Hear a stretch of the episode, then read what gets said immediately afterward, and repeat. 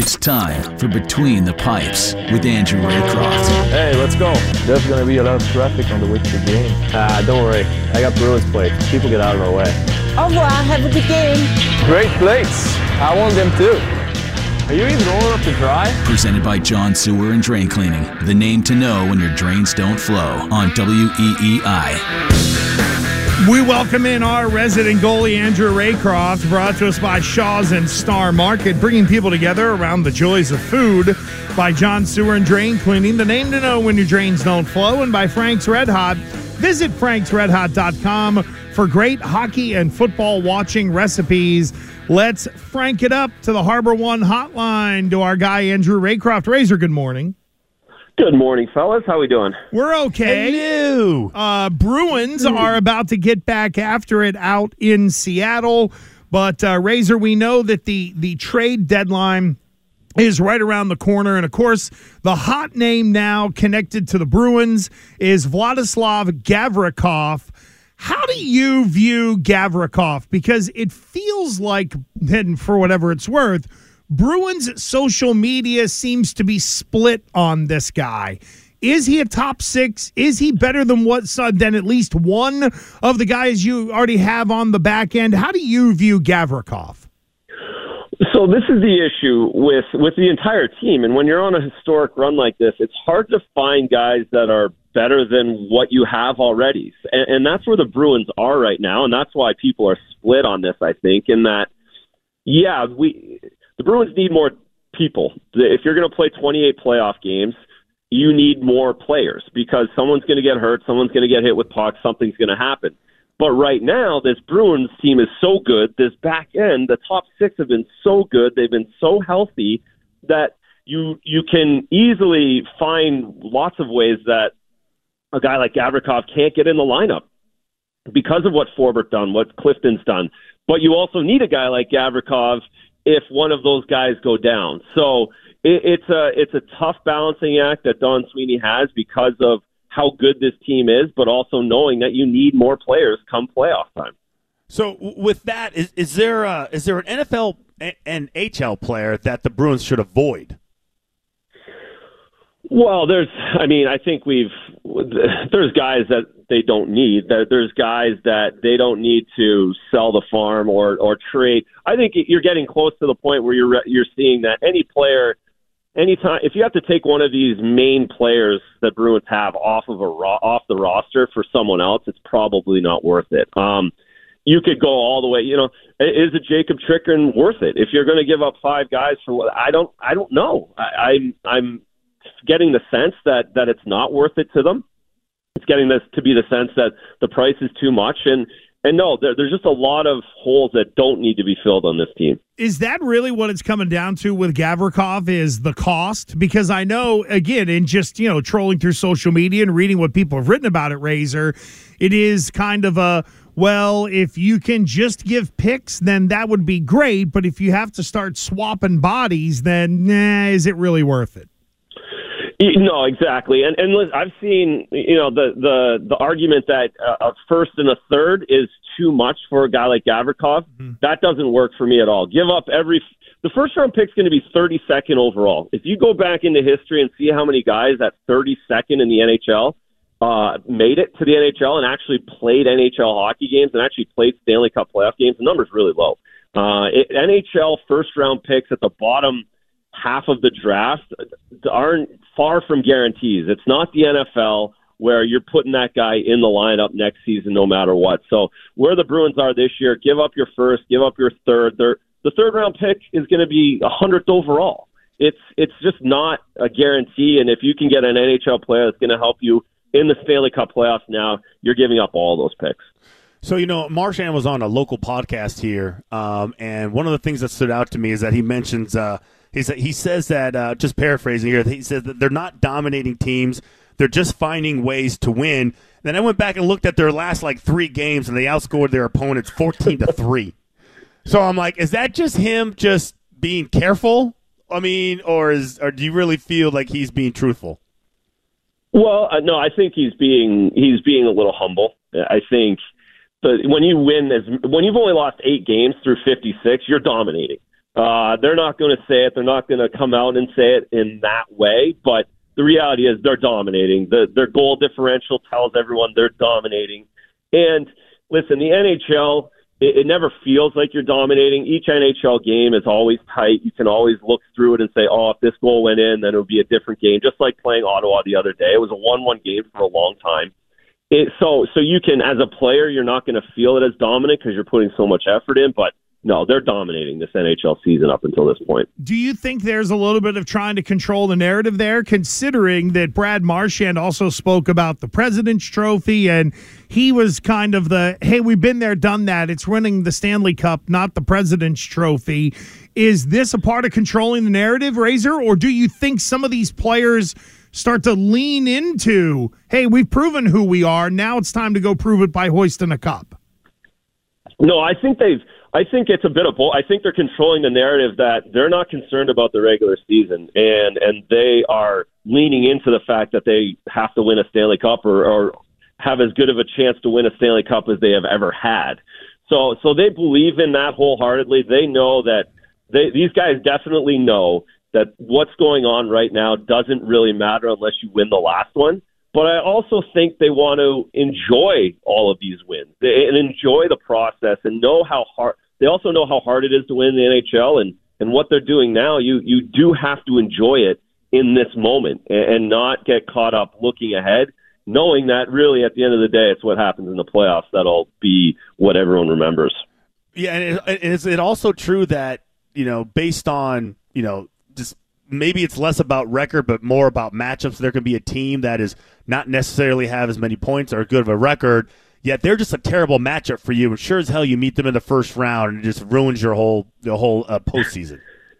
It, it can, and listen, that's the other big thing that I think is is getting a little bit maybe too much play in that what the Rangers are doing when they get Tarasenko, what the Toronto Maple Leafs doing getting Ryan O'Reilly. You're not going to see those teams. Toronto and Tampa Bay are playing each other in the first round, basically guaranteed. New Jersey and the New York Rangers are playing each other in the first round on the other side. You can't see the Rangers, you can't see Carolina until the third round. And who knows what these teams look like after a month of playoff hockey. So that's the that's the thing with trying to temper yourself with what other teams are doing and the Bruins need to get players because the Leafs did it and the Rangers did it. Well, they're not going to see those guys. And, and last year there was – there was chances of seeing all of those teams because the Bruins were in seventh or eighth place. Now that they're first overall, they're looking at one of these teams that are going to slide in the back door on the last day of the NHL season. Andrew Ray. No one knows what. Go, oh. go ahead, Razor. My bad. No, I, yeah, yeah, no, no. So I'm just saying it's really hard to look at these matchups and okay, what's Carolina doing? What are the Rangers doing?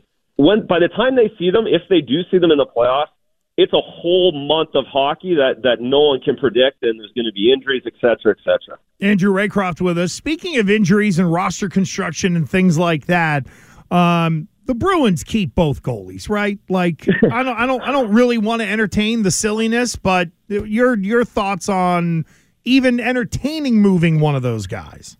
No, no, no, no. Yeah, let's let's like let it go. Uh, everybody had a good laugh and, and a good talk. I, I I I must have got 15 messages the last three days from people in Canada and people in Toronto saying, "What's going on?" Like I thought you guys knew what what was going on in the NHL down there. I thought you guys Boston people knew what hockey was.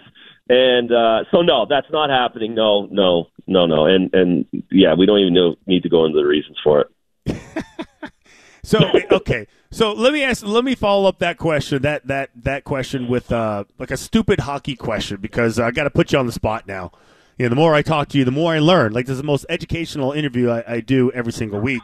Now, now, Razor, be honest. Okay, now is puck luck just a is is puck luck a real thing, or is it just an excuse hockey players use to explain a loss? no, puck luck's a real thing. Puck luck, you you go through stretches where you get it, and there you go through stretches when you don't. And it can depend on your hard work. It can be depend on your attitude, and it's a real thing. And it's just like I said a, a few questions ago about when you Brad Marchand's talking about not dominating. As a player, that puck luck changes everything. Whether you know you hit the post in the first period, if that goes in, that changes the entire game. And so you can go through each game and find puck luck and find different opportunities within that whether it goes your way or not. So yes, puck luck is a is a real thing in the NHL. Because Bill Belichick wouldn't buy. It's a bounce the No, ball for you. Is that where it. you're going? Is that where the road you're Oh, going God. down? Yeah, yeah, yeah. Well, let's get Bill Belichick on a, a lie detector test and ask him about the tuck rule. And I would suggest that that might have a little bit of puck luck involved in that too, right? if Very he doesn't fair. win that, it goes a different way altogether. Well, uh, I'm sure that the first thing you did every year was learn the NHL rule book inside and out. So if there was a tuck rule, you would be aware of it, right, Razor? Oh yeah, rule. 15.7 uh, section C. Yeah, I've got it memorized. I got it memorized. Were the rules different when you played in Italy? Did you have to learn like whatever their rules were, or I don't know if it's universal or not? Oh, the the rules, yeah, they were all different, and it, it was uh, they were certainly very backwards uh, by the time I got over there. Is there like a like a real obscure rule that like that you that kind of like bit you bit a team that you were on like that you suffered a loss because nobody knew the obscure rule? Hmm, great question. Uh, Just tap Not dan- that- I was going to say tap dancing so Razor could think a little bit. I wonder if something like that might be more connected to certain rinks. Where, where yeah, it's almost like different baseball stadiums where it's like, yeah, we got the general rules, but here are the ground rules, and it's a little different at this ballpark. It makes me wonder if some of those dumpy barns you've played in, there was, you know, oh, the if the puck gets uh, wedged underneath the board in the corner, then we'll just pull it out and go from whatever, you know. Yeah, there was definitely more variance uh, in the in the 2000s, late 90s when when the buildings were all different sizes, and and there was no video replay. So that I mean, that was the big thing is that you guys refs would just make stuff up at different times, and and there was nothing to back it up. So more than anything, you you didn't even know if you were getting screwed by a, a bad rule or a weird rule because the ref just said no, this is the way it is, and they dropped the puck, and you keep going. So I, I don't recall like a specific rule, but there's I'm sure there was tons of times where the ref had no idea what the rules were, and he was making it up. All right, Razor, it is time for the tickle trunk. And, uh, you know, I felt like last year the tickle trunk was pretty easy, and now everything has been so good. It's almost like you got to dig deep. But what do you got for the tickle trunk this week? I, it is, and last year was yeah. I like to be, I like to kind of get guys going and, and go put guys that are struggling, but no one struggled this season. So this, I'll, put Jake DeBrusk in it this week just because of we saw what he's worth to this team coming off of 17 games out of the lineup. Two minutes in, the power play scores, he scores it. The next game, he scores again against Ottawa with Brad Marchand doing all the work down low and then getting it to the net. So Jake DeBrusk and what he means to tur- you know, basically turning his career around and, and struggling last season with with some of the coaching decisions and, and turning it around this season and the attitude he has now and his, the leadership and, and the importance that he has in this in this lineup. Uh, good on Jake, and, and he's uh, he's a great kid for doing that. Uh, is it a uh, overnight trip into Watertown tonight? Getting off at like one o'clock in the Oh. morning or something like that? You making that bleary eyed drive home, or are you just gonna sleep in your in your uh, massive SUV? No, I'm yeah. Well, maybe I'll just yeah, I'll just drive over to EEI and hang out there. See you, guys in the morning on the way You, you got the guys- passcode. You you'll be nice and safe, and there ain't no one here at overnights. You can come in the studio and go to sleep. Greg Hill put you on six a.m. Hell, Wiggy can't do math, so maybe you could add for him. oh, I'm staying out of that one. But no, I'm making the trek to Watertown tonight. So yeah, the West. Co- Although we got lucky because Saturday night's at seven, so Eastern time. So we got an early one Saturday. So it's Ah. just tonight. Just tonight that I have to really grind it out. So- Well, I would say if you're looking for a quick little laugh, uh, find hour one of the Greg Hill show on the leads and uh, listen to the Wiggy math on goalies in the playoffs. You'll have a ripping, it's a ripping yeah. good yarn, buddy. You will love it. You'll text him afterwards, I guarantee. Uh, talking about leaning into things, Wiggy's really leaning into this one.